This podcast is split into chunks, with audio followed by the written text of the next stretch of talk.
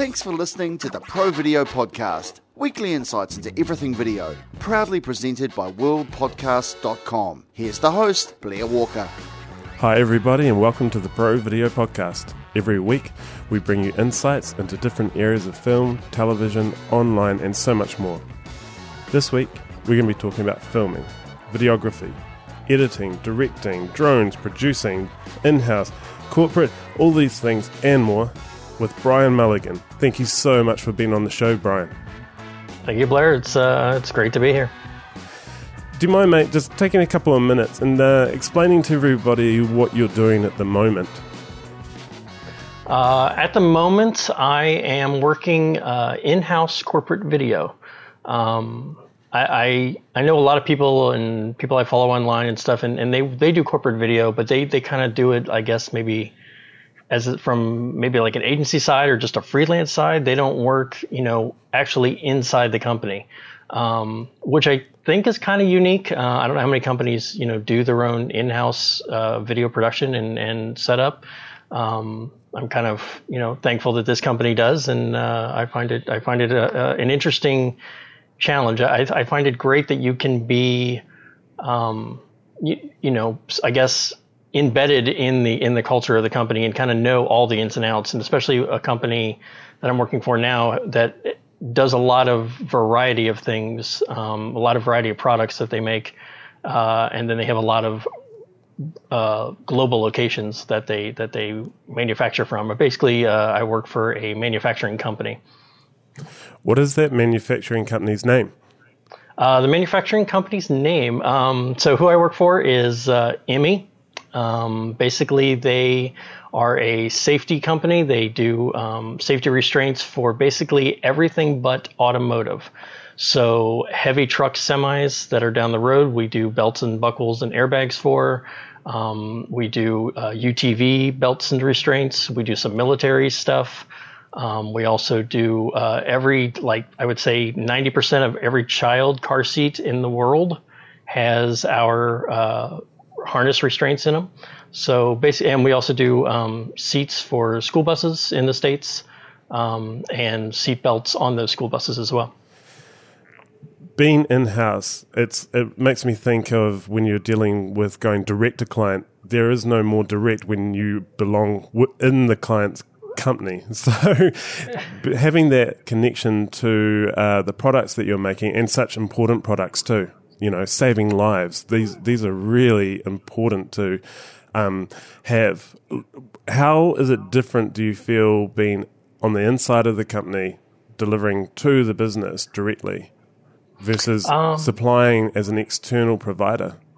Yeah, uh, I think you get to know uh, you get to know all the, the details and the the ins and outs.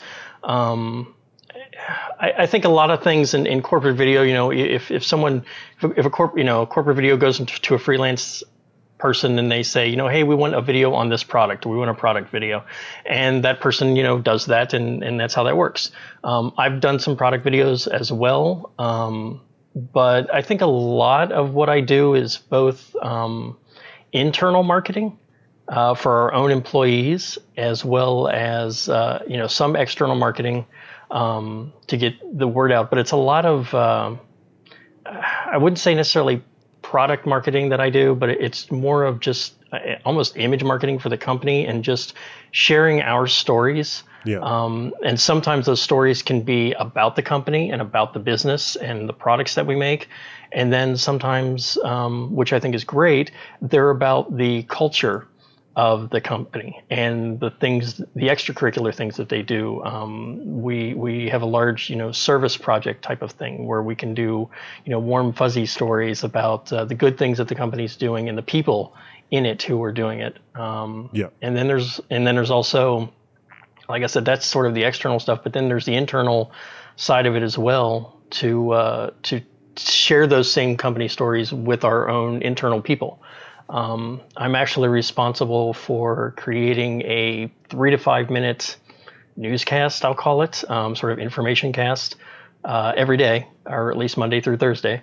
and it is seen, you know, through our internal uh, um, and and the, the through on the manufacturing floor in the mornings. This is the first thing that they watch, and it is the information that they might need to know. It could be anything from you know HR related stuff, or it could be you know telling them about uh, an event that we just did uh, in another part of the country. Um, and it's that type of thing. So it's it's a good variety of stuff. That sounds like such a m- way more engaging way of getting information about the business that you work for.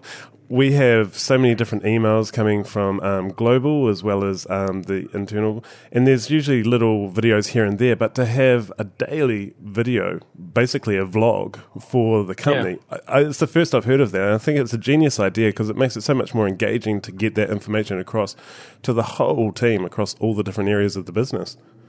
Yeah, it's uh, it's really it is it's at the moment it's very challenging. Uh, we're kind of you know it, it's obviously our headquarters are in Indiana, Westfield, Indiana, um, but we have locations in uh, Saltillo, Mexico, um, in uh, Zelina, Slovakia, in uh, Italy, and uh, in uh, Wuxi, China, uh, and then there's one in there's a manufacturing facility in the UK as well.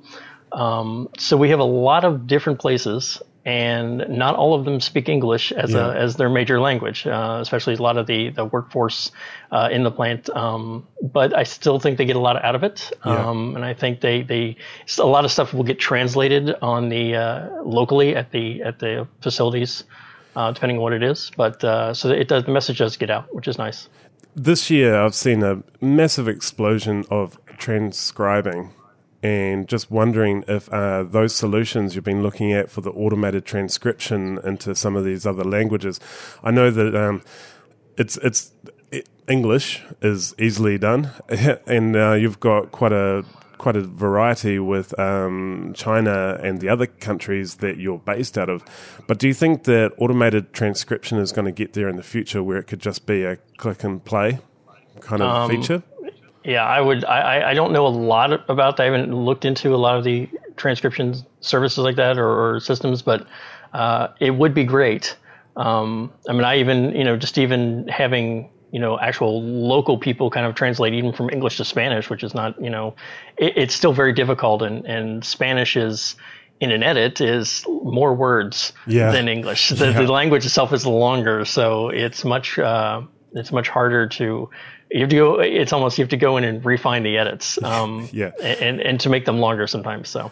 I definitely know what you're saying. Uh, we had a case study that we were putting together and we were working with our mexico office and it was um, a really amazing um, app that had been developed for basically encouraging children to read but we the case study was filmed in spanish from mexico and we were editing it in New Zealand in our Auckland office, and um, it was who who knows Spanish, and it's like some new Spanish from South, uh, but there's different you know different regions speak differently. Sure. So that was where I actually um, used Frame.io and sent the footage to the Mexico office through Frame.io, where they could basically type out the different bits, but also give us a little bit of commentary on um, this take isn't quite as good as the first one. And so then we'd basically piece together our edit based on it and then send it back and and it was amazing it worked quite well but i do feel like um, the ai that's coming out with watson and then um, adobe have sensei and then there's other companies like speedscriber with their automated transcription services it feels like and google of course being mm. being a big hitter in this area I, I really do wonder if we're going to get to that point in the near future that not only is transcription really rock solid at 99.9%, but also transcription, transcribing into different languages. Really, it seems almost like science fiction that we could have almost real time understanding yeah, what someone's saying. we have universal translators. Wouldn't yeah, that be? Wouldn't yeah. that be great? Be very Star Trek. Sweet. Well, um, working internally and uh, making corporate videos. Corporate, I feel, has just been an explosion of the quality and the amount of work that's been produced. There's just so much information that's been put into internal and corporate videos. And the level and the quality of the shooting, the editing, the directing, you know, it is literally what we were seeing in post not that long ago being brought in house. So I've I've watched some of your work and the amount of cameras that were being used and the places the cameras were and the, the amount of content that you're pulling together. I'm thinking specifically of the remote control semi truck um, Right. crash. Right. And that was that was pretty epic when I was thinking about a small internal team producing this content on their own. Do you mind sort of explaining to the audience what that particular project was? Because it was it was really engaging to watch. Sure. Um, this was a project that was uh, done in tandem with our uh, IMMI's crash test facility that we actually have on site. Uh, it's just in another building in the campus, um, and it is called CAPE, the Center for uh, Advanced. Um, sorry, their their name escaped me. Um, the Center for Advanced Product Evaluation, CAPE, um, and they we we sort of worked with them to basically remote control a semi truck, a full tractor trailer, 18 wheeler, um, to roll over. And the purpose of that was to demonstrate um, a, a real world situation where uh, our side airbags would deploy. Uh, in the States, it is not a regulation um, that semi trucks have any type of airbags. They have seatbelts, but they do not have airbags, um, which, when you think of all the trucks going down the road, the fact that you know cars have airbags and side airbags and they're loaded with airbags, but a semi truck, not one. It's not required. Um, so that's we have a product that you can, uh, uh, when the truck is built, can be purchased and placed in the truck, and it will basically design to save the driver in the event of a rollover. So we needed to roll over a truck and deploy this airbag in a real world situation. We've got uh, a facility at Cape that does a a system, you know, a fake sort of cab and it's on a machine and it side rolls over and it's a big machine that does that, but it wasn't real. And we wanted to show it in real, uh, in a real world situation. Um, so we uh, went up north a little bit, found a big empty Air Force uh, or airfield, basically, um, that was used during World War II and had since been shut down. And it was a big concrete area that we could, you know, remote control and drive this truck. So our Cape engineers des- developed uh, the internal workings to um, remote control and drive this, you know, real large tractor trailer, and rig it with cameras inside. Uh, they were using Phantom cameras to to do some high speed uh, recordings, about thousand frames per second, uh, for to see the airbags deploy. And then I was sort of set up to tell this story. Um, we also had, uh, on the day of the crash, we had ABC News come out, uh, Good, Good Morning America came out, and uh, they were uh, doing a story based on what we were doing, um, which was kind of nice because uh, I basically provided them with a lot of their footage. Um, I ended up setting up like over 20 cameras um, from anywhere from GoPros to uh, a couple of GH4s at the time um, and uh, a bunch of like little Sony Handycams, you know, whatever we kind of had, I threw every camera I had at this. Uh, we had two drones, we had two Phantom uh, Pro 3s in the air. Um, I was flying one of them, and I had uh, one of my interns uh, who was a high school, school mm, who was a high school student uh, running the other one, and he did a great job. So he was one of the people I also teach and mentor throughout the year, and we told the story. We told the story. Um, it's a little documentary. Um, I think the whole video is like you know eight or nine minutes long, and it goes from the beginning of the process to how they built it and what they needed to do, to testing it out, to going on there the day of, to then showing the crash and explaining you know to everyone how the roll, uh, how the airbag deploys, uh, how RollTek uh, works. So uh, it was quite a feat. And with an event like that, you have one chance to get it right. And in a crash test like that, you you know there's only one chance, and everything worked out great. So I'm trying to set up pos- camera positions and trying to guess basically where this semi truck, when it flips over, where it's going to end up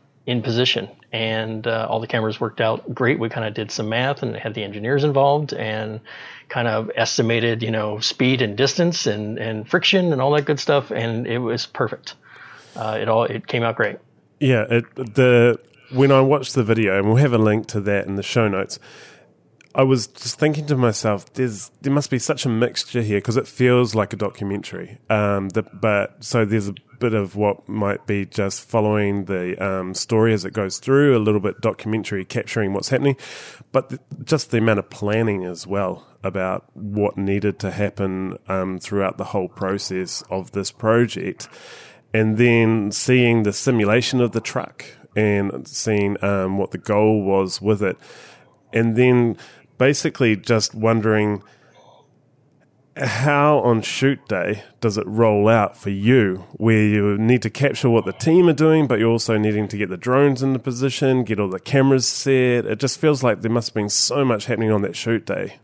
Um, yeah i mean largely I, I, did most of that myself um, i had one other um, young shooter who was sort of getting some some of the corporate, I guess, uh, guest stuff and some of the uh, the speeches that were going on that I ended up not using because they weren't they didn't help tell the documentary story. They didn't help you know get you for the average viewer. It was less less about being corporate and more about just sort of telling this good story. Yeah, um, which helps I think you know softly sell the product as well. Mm-hmm. Uh, and it, it, was just it was a long day. Uh, I think I got out there at like four in the morning because I needed to get the sunrise, and I wanted to get the sun coming up since it was a wide open area. So I needed that shot and get a nice time lapse of a sunrise to help establish something. I'd already been out there, you know, a couple of days, three three or four days prior when they were testing to get some of them practicing and getting them, you know, setting things up and setting up antennas and and the whole um,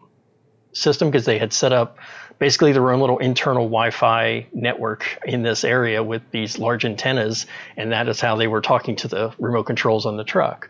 Um, so as they were testing that, I was just sort of documenting that and kind of getting a whole feel for the whole thing. And on shoot day, you just I'm just following it around. Um, who's doing what and what you know what's happening and and eventually there is a scheduled time. It's like okay, it's one o'clock. We're going to roll this truck, and they get in position, and then I have to get you know me in position. I had to get the drone up in the air and just kind of wait. And then there was a, there was a slight delay. There was a delay of about 20 minutes, um, which about happened. So we had some GoPros that uh, timed out. It was probably about I don't know. It was probably about 80 or 90 degrees that day, and uh, in the heat and and in those cases, sometimes the GoPros just fail, especially when they're running at 4K. Uh, and so a couple of good angles I lost. Um, but we still had enough cameras uh, as backups to uh, to have them run and, and look good and give us enough uh, to tell the story. I just in awe of the small teams and even the one man bands that are just doing everything because there's so much to think about um, lighting, cameras, the technical aspects of just getting good footage, but also good audio. Um, the projects that fail in my mind are the ones that have really bad audio and i thought the audio that you were capturing was really good and it's a really hard part of the job to nail that. Um, well good. Thanks. Um, i mean surprisingly it's really just uh, like a shotgun mic. Um, it was actually the panasonic shotgun mic for on the gh4 uh, i've since got a gh5 with a Rode mic. Um, and and those those work really well. And you know i'm shooting with a on the Panasonic GH4, it's a 12 to 35, which is a 24 to 70 then. So uh, I'm still fairly close to everybody, and, and they're used to me now. And that's one of the other nice things, I guess, about being an in-house corporate is that these people see me all the time, and I'm always running around with a camera, and they get used to it after a while, and they kind of have learned to. Um, understand what I do um, and, and, now, and they they're comfortable with it. They they know that uh, it's my job to make everybody look good. Yeah. Um, and and so they don't have to be as self conscious as they would if they were you know a hired team and strangers they've never met and suddenly they're pointing a bunch of cameras and mics in their face. Um, these are people I talk to you know on a regular basis and see every day and. Um, it that rapport really helps uh, on an in-house level to to get everybody comfortable. Yeah, I hadn't thought of it in that way, but it completely makes sense that um, as an outsider going into a situation where you don't have that relationship, um, it can take a bit of time just to get the talent comfortable in front of the camera and relax and just be themselves. But um, you made me think of I was always the uncle that had a camera in his hand at all the parties. So all the kids and the nieces and nephews are just like, they sort of forget you're there with the camera because that's just mm-hmm. you doing your thing. and it, yep. it, made me feel the same um, listening to you sort of um, talk about that. But I think education, you know, when we're on the inside of these companies, being able to sort of educate about the process, because sometimes I think um, there are challenges and difficulties that are hard to explain when you're external, but when you're internal, you can sort of lower the curtains a bit. You don't have to hide as much. You can be really honest about the process. So I think that that education is really important for everybody, really. Yeah, um, I, it's. I've only been there since late 2014, so it hasn't been that long. Um, and this is the first, you know, I this position, I guess, was created, and and so this didn't really exist before. Um, so it's taken a little bit of time, and but there are a lot of people who, you know, understand and really appreciate the the power of video yeah. and telling stories within the company. And you know, a lot of it is HR related, and a lot of it is the nice stories that we can tell to help, you know, morale and and help people and understand, and as well as you know, getting people to understand our products out outside the company. But uh, it's it, it's not always it, it, has its good and bad times, I guess, because as as comfortable as you are, then a lot of people will just come down like in one moment and say, "Hey, I got to say, can we go shoot this?" Or "We're we're testing this thing. Can we go shoot this?" Or uh, "I need video of of something over here." Or "Can you tell? You know, we're doing this event or something's happening. Can you shoot that?" And it's not as easy as just picking up a camera and going to shoot. You yeah. there is some planning and there's some there's some you know it's like what is the story and and what am I trying to say here? What is your message and who are you talking to? Whether it's internal or external, it's like who are you talking to? What is the what is their message? Um, so just trying to to get that all together and, and it's it's helping them understand how to tell stories as well. Um, but since you're right there, they can come down to you all the time and uh, and just kind of see you and say, hey, can we get you know this or or, or you know or, or, we're doing this charity drive for something? Can uh, can we tell this story? Can we promote this? And and you know since I do have this three to five minute newscast every day, uh, it it it is something that that you know we can at least at least at least do a talking head, a couple of sound bites and some B roll real quick of something. Nice. Yeah, defining the boundaries and the processes and the structure of being internal. Um, I remember when I first started at the agency, it took a few years to find um, how we are available, but that there was that structure so that we weren't dropping the ball and missing opportunities. And, and yeah, it takes a wee while to figure that out. And yeah, so I definitely resonate with, with you there. So um, yeah. I wanted to sort of talk about your your career coming to this point because you have had um, 21 years in broadcast before no, before this. I, I, yeah, I had more than that, but that that was just at one station. At one station. So, yeah. do, do, you mind sort of giving a bit of an overhead of um, your career path, and then we might drill into some of these areas? Sure. Uh, let's go all the way back to. Um, 1991, I graduated college. Uh, graduated college and uh, was at that time sort of uh, the year before, sort of working part time at a TV station, local TV station, a CBS affiliate in Cincinnati, Ohio, and uh, worked as an operational engineer there.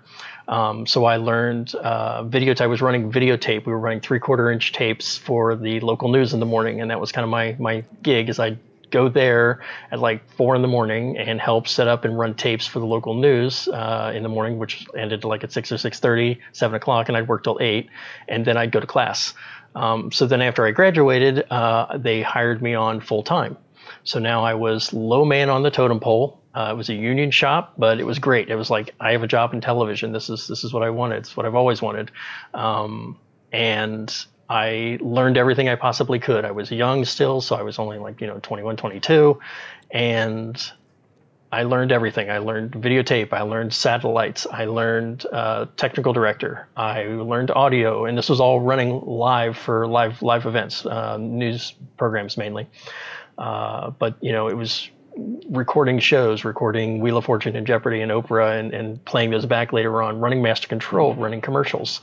Um, you know, I, I had like executives all behind me when I was really young and just like 22 or whatever in the 90s when uh, the World Series was going on and it happened to be on CBS and Cincinnati was in the World Series, so it was like big money for the station. Like every commercial was was you know tens of thousands of dollars, and you know when it came up for that break, I just have like five suits behind me waiting for me to push the button, which once again, this was all prior to digital files and automation, so it was a lot of manual stuff, and you were swapping out tapes, and it was it was chaos, but it was fun.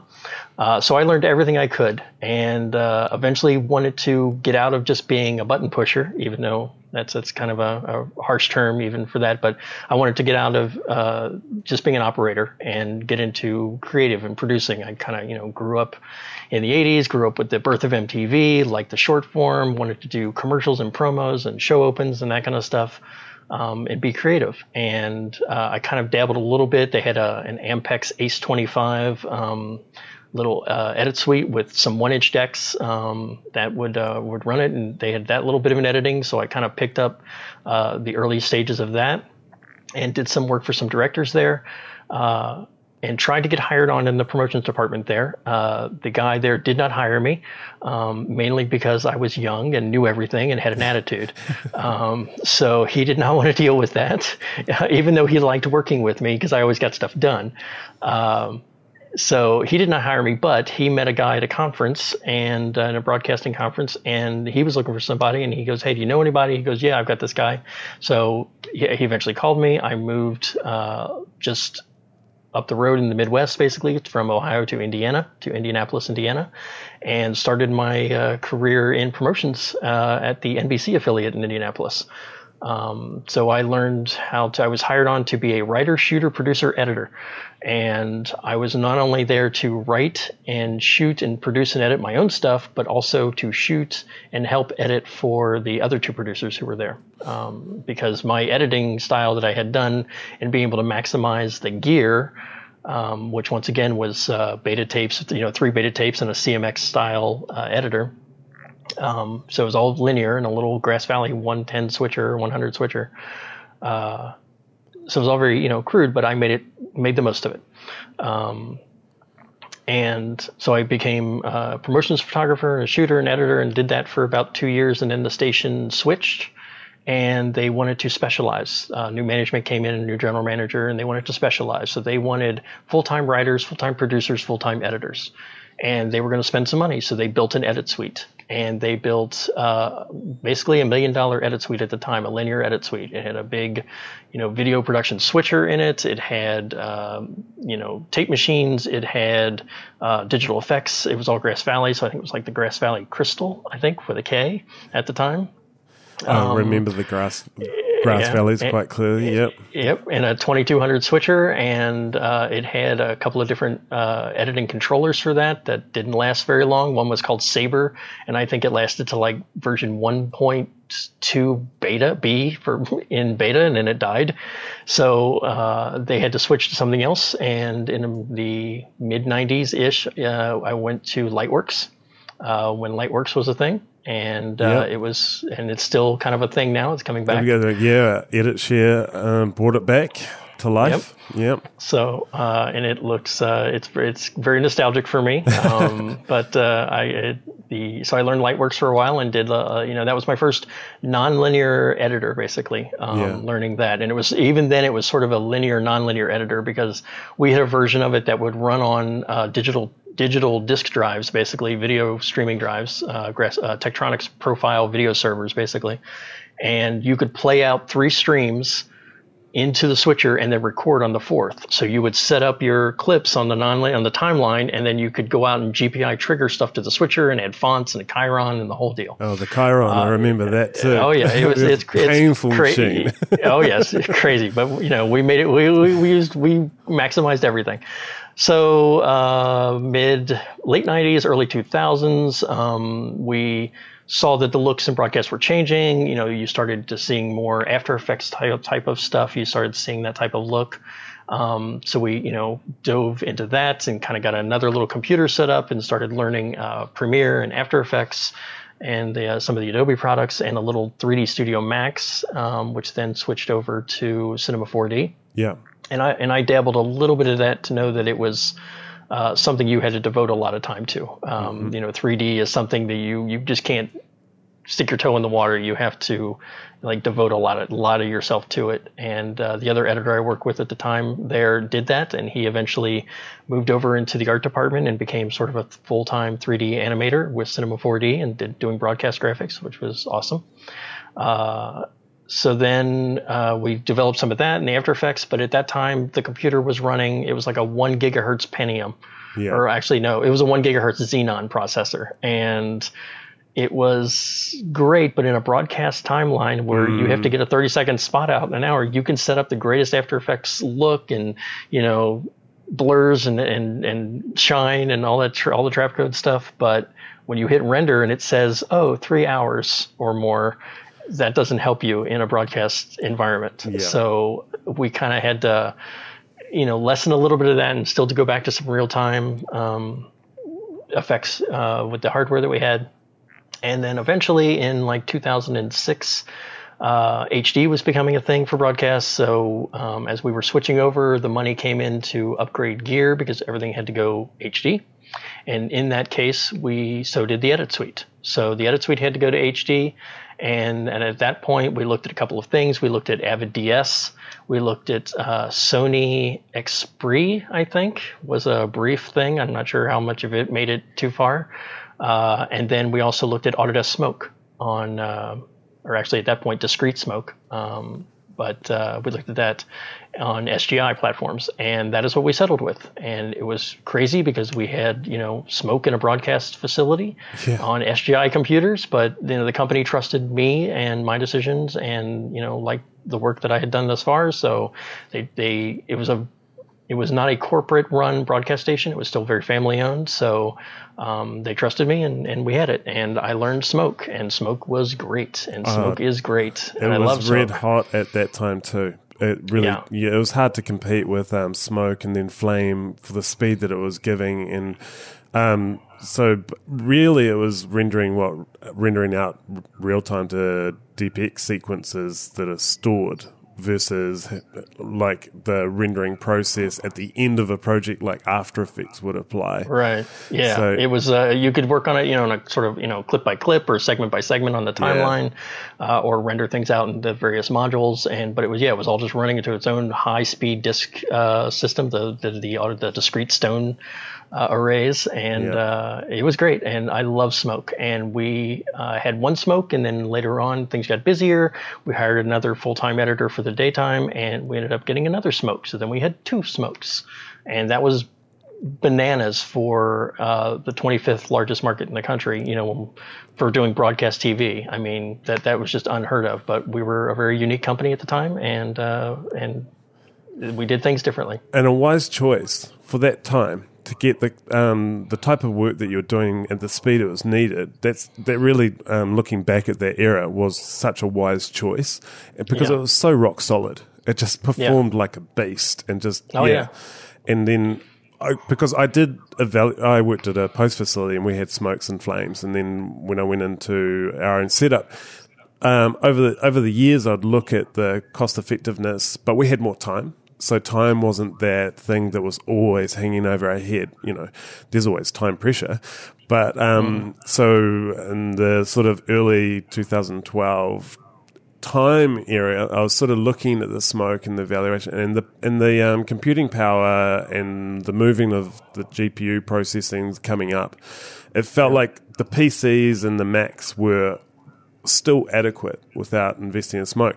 The thing that made smoke so um, yeah, why I really evaluate it so strongly is the price decrease at that time. There was a huge yeah. amount of price um, reduction over a five year period from what was like a million dollar box yeah. to uh, at the end when I was evaluating, I think it was less than 10 grand or around 10 grand or something. Yeah, when it when it went to Mac, uh, like in like 2010, 2011, when it, when the first version of that hit Mac, um, it was it was like yeah, it dropped to like ten grand, yeah. and then shortly thereafter it dropped in 2013. Then it dropped to like four grand. It was like thirty nine ninety five, and now it's even less uh, with a subscription.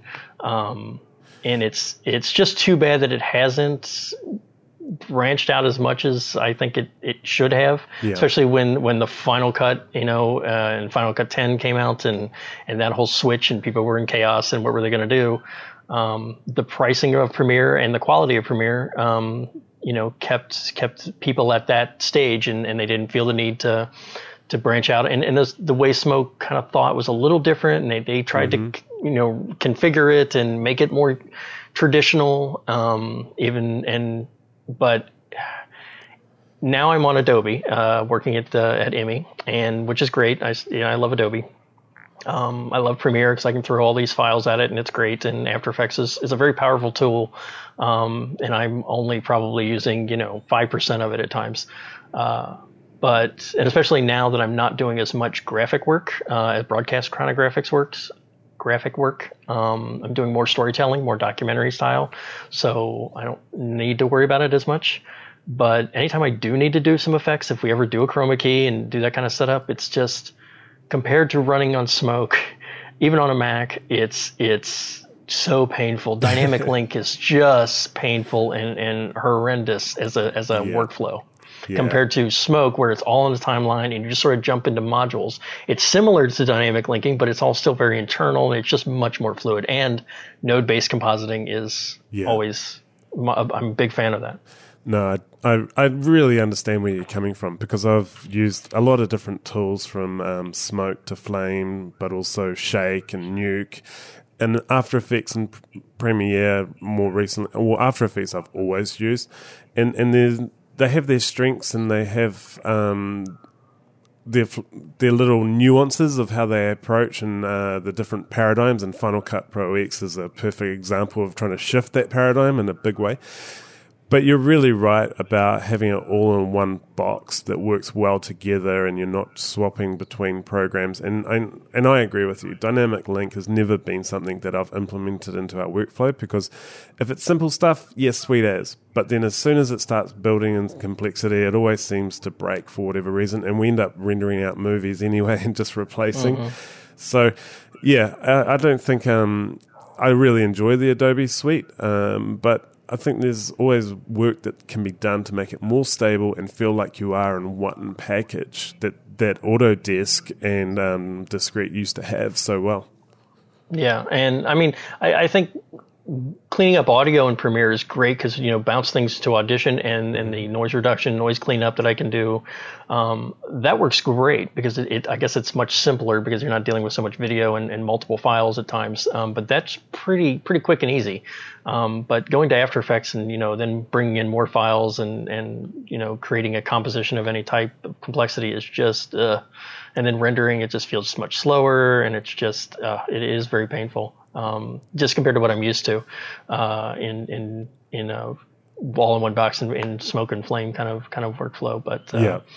yeah, it is what it is, and, and, and you you, you kind of just kind of go with it. Um, I, I kind of wanted to sort of loop back into the filming, producing, directing side of the role.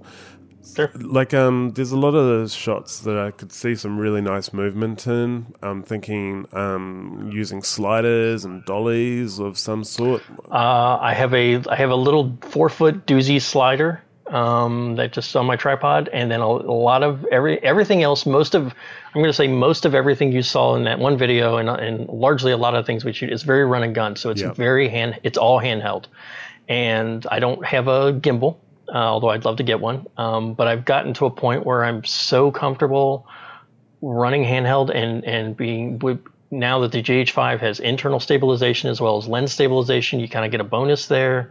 Um, Premiere has some obviously great uh, stabilization post features. Yeah. Um, I'm shooting in 4K and editing in 1080, so I've got a little bit of room to repo, and I love having that type of uh, workflow because you know I can shoot an interview, you know, a chest up interview in 4K, and then cut to a tight shot, and having you know basically two cameras in one, which is just great at this level Yeah. um, and not being able to set up, you know, having needing to have two cameras just shooting 1080. So I love shooting in 4K, um, in and then you know cutting everything down into 1080 gives me so much editorial fun um, because I can repo and I can change stuff and, and, and just reframe and, and kind of do some stuff uh, that I you know you couldn't do before. You Yeah. know, just shooting one shooting one resolution and broadcasting for so long. Uh, that's all you had. So uh, I love shooting in 4K and. Uh, um, the other stuff is yeah handheld. So I, I I think I try to teach my students and other people um, that that are that I'm working with when they shoot handheld, and it's it, it's it's a, it's difficult for them, and I guess you just have to get used to it, and you just have to know how to hold your body and and work. And it's probably not, you know, not the greatest way. I mean, if I were, you know, I'm going to say if I were a real pro, I'd have a slider and I'd have a gimbal and I'd have a, a Ronin and all that good stuff. But um, and eventually I think we'll get to that because you know like we bought we bought a drone. We bought the Phantom Pro 3 a couple of years ago. And you know that is given that always gives so much uh, production value. Um, you know the sliders give simple production value at a very low cost. Um, so I'm still working kind of in a corporate mentality and a corporate you know budget. Um, but you know I have enough toys. I've uh, got some Ikan uh, LED lights uh, set up that are now portable. Because I also have to think about I have to carry all of this stuff and I have to travel with all of this stuff. And even if it's just within the building, the building is is big, and then there's even multiple buildings on the campus. And then sometimes I have to fly uh, to the other locations, and so now I have to haul all my own gear. So when you have to haul lights and a camera and a tripod and a slide, you, you have to you have to go with go with what you have and uh, kind of minimize uh, some of that hardware. Yeah, you're going to get very particular about the essentials and not uh, bringing everything, including the kitchen sink, when you're having to carry it all yourself. Yeah. Yeah, um, it's. I really love seeing people who are building out a facility, and what you're doing is you're building out your own internal facility, and that it takes time and it takes um, that new, that mutual respect between the company and understanding and appreciating what you do, but also. Um, the benefits of getting this new gear in, and it's and it is a little bit of uh, just picking your right moments and uh, yeah, waiting for that capex, capex to come through. And yeah. Yep, yep, yep. and you know, as it goes, and so I, I think my next thing I, I will get is is uh, some sort of uh, gimbal for the um, for the GH5s. Um, even though they're they're all even though they're really good and and you can do some nice stuff, especially if you're cheating it with uh, variable frame rates Yeah. and shooting in like 60 or, or 90 frame uh, per second, and then. Uh, kind of cheating some slow mo stuff with that, um, and and getting softer moves, uh, you know, as you're as you're walking basically, or as you're moving, then it, that helps. But uh, I've I've done some interesting, you know, crane moves, I guess, just by like you know squatting and then kind of lifting up and kind of going up over you know boxes or, or something to reveal, get a, a reveal shot, and then stabilizing that in Yeah. Premiere and. It's amazing sometimes. Um, I find it, you know, a lot of times it either works or it doesn't. Um, but more often than not, I can I can create a really nice, you know, crane shot almost um, just out of being handheld and a little stabilization. So That's nice. It made me remember. I I built up our fi- filming department internally as well, and um, originally it was me until I could convince them that there was just we needed to step it up and get some content directors in. But I still remember I really enjoyed having the monopod because it allowed me that flexibility of just moving really quickly around, but also yeah. Figuring out a few little tricky moves, just having that stabilization of the monopod, but stretching it out and getting some unique angles and yeah, it's been a while since I've filmed anything properly, but Yeah. it's uh, yeah, fun, fun stuff to do. Oh yeah, it's fun. I mean, and, and like I said, a lot of stuff I'm shooting is run and gun because it's like I'm at an event or I'm at a thing, you know, where it's happening, and I just need to capture everything in the moment. It's very documentary style um, in the, Yeah. the type of stories that we tell, and you can see those on our uh, IMMI YouTube page um, and check out some of the the stories and, and other content that we do. Awesome, awesome. And now it's time for the Pro Video Picks. We're going to jump into the pro video picks. So this is a section where we like to highlight to the audience and listeners um, the things that we've found interesting and inspiring. So Brian, what would be your pro video pick for this week? Uh, well, we've kind of talked to about it already. Um, I'm still going to go with my pro video pick as being um, Autodesk Smoke and Flame, uh, especially on the Mac. Um, it, it's just a beautiful piece of software, and I know you can download demos of it and training versions of it, and there's a lot of documentation on YouTube now. They're, they're they've really stepped up their game as far as getting uh, a community built um, out more out in the public, whereas Flame and Smoke was a very closed community for quite a long time. Now, as they branch out and try and get it out there more, um, you can actually check it out more. And and I I encourage everybody to at least. Uh, if you've got a Mac, to at least try it and download it and, and kind of look into it and look at some of the tutorials and some of the training materials because the workflow is just beautiful. Yeah. And and the quality and the effects and the, all the internal stuff that's built into it, where you don't really need any plugins, um, it's all very much right there. Yeah. Uh, some of the training content that I used to reach out and watch for Smoke and Flame was uh, FX PhD. They had a lot Yep. of great training titles um, for those packages. Yeah. I, I did I, I did some of those too. We're probably in the same threads way back. yeah. My pro video pick this week is Key Cloner. So it lets you select keys in um, keyframes in After Effects for multiple different layers and copy them. There's a, quite a few different scripts out there for this. The thing I like about this one is the reverse. So you can copy and reverse them. So when you've got lots of things coming in, whether that's opacity or scale or position, you can reverse them really quickly. I've just since I'd like have this in my dock now, I've found that I'm just using it all the time and it's speeding up things so much. It's these little things that can make a big impact because you're doing them 10, 20, 30 times a day. So yeah, that's my pick. Brian, who are you following online, mate? Um, I'm probably following uh, a lot of editors that maybe uh, a lot of other editors who are listening to the show also follow. Um, I follow uh, Comeback Shane, Shane Ross, um, Chris Fenwick, who is a, a sort of a corporate uh, video produ- Yep. editor uh, in San Francisco and does a lot of interesting work with multiple screen stuff and large screen stuff. Um, so, and I used to listen to his podcast as well. The uh, even the FX uh, FX The Grill. Final Cut Pro X Grill. Final yeah. Cut Pro, yeah. Uh, even though even though I was never a Final Cut Pro user, um, I was the same. I, did I, I exactly just the same. I like to listen to him. I like I like hearing his stories, and and Yeah. uh, I think we're about the same age, so that there's a little bit of uh, history that uh, we can both uh, relate to. I think in his uh, things you talk about. Um, Michael Kammes, I, I follow him and his uh, his five things, his uh, five video podcast things that he's doing.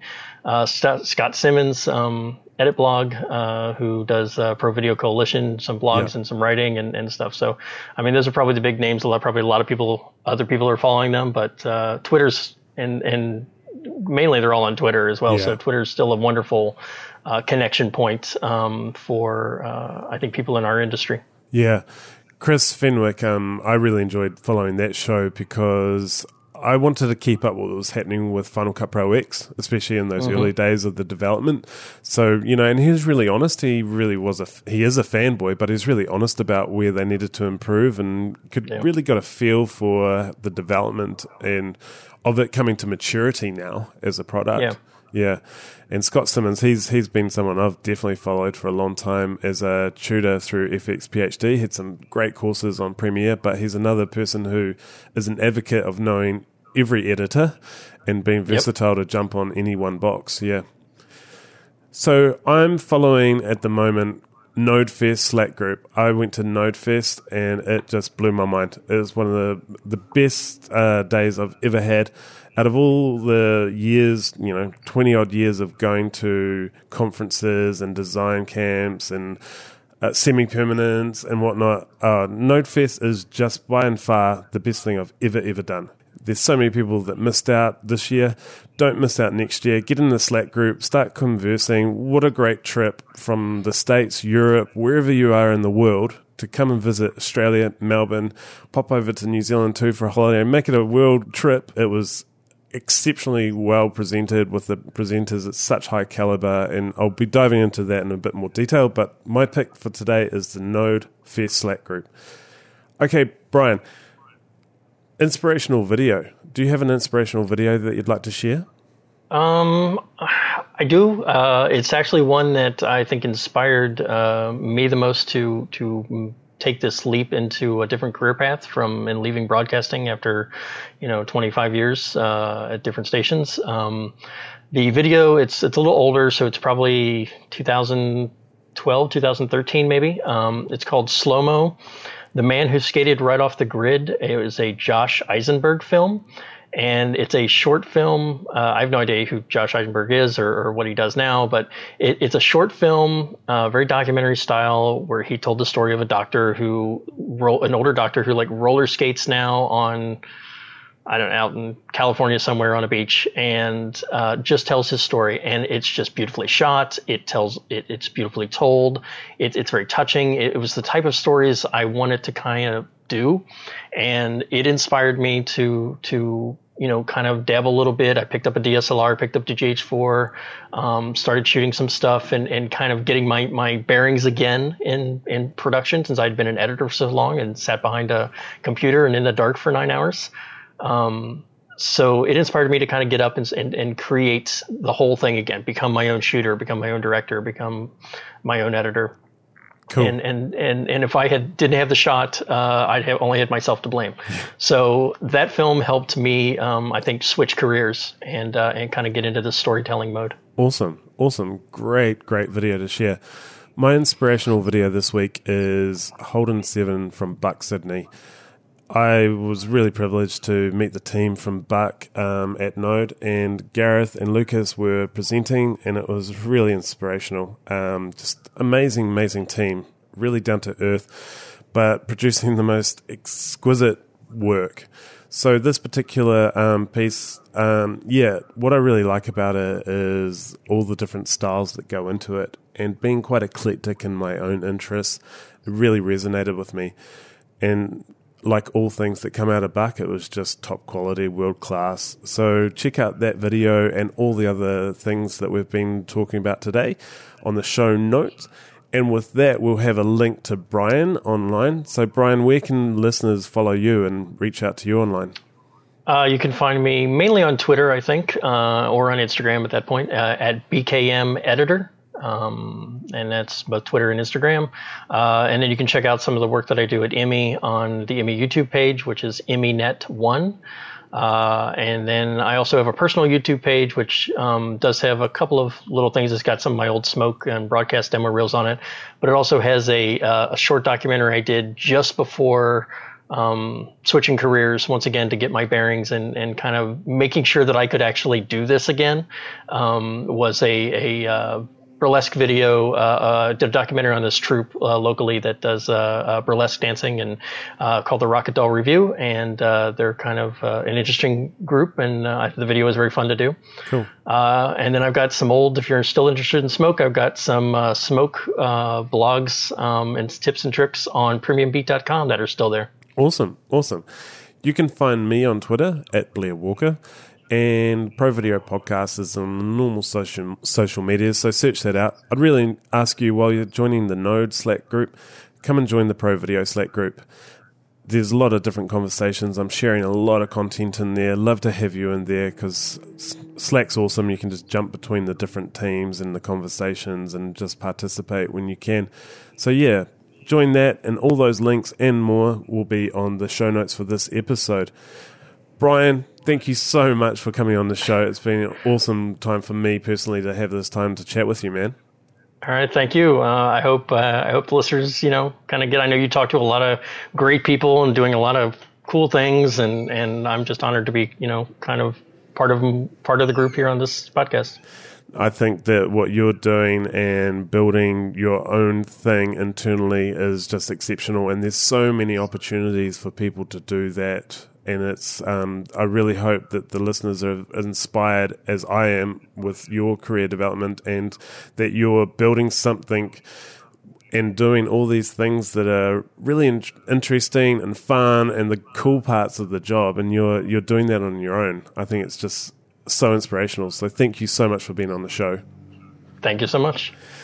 Okay, everyone, I hope you um, enjoyed this as much as I did in chatting with Brian, and I'd love for you to um, share this episode out on your social medias. It makes a huge difference to me, so please, please, please do that. Yeah, and have a great week, and I'll catch you next time. Okay, bye. Join the conversation on Facebook, Instagram, or Twitter at Pro Video Podcast. Please subscribe, rate, and leave a review on iTunes.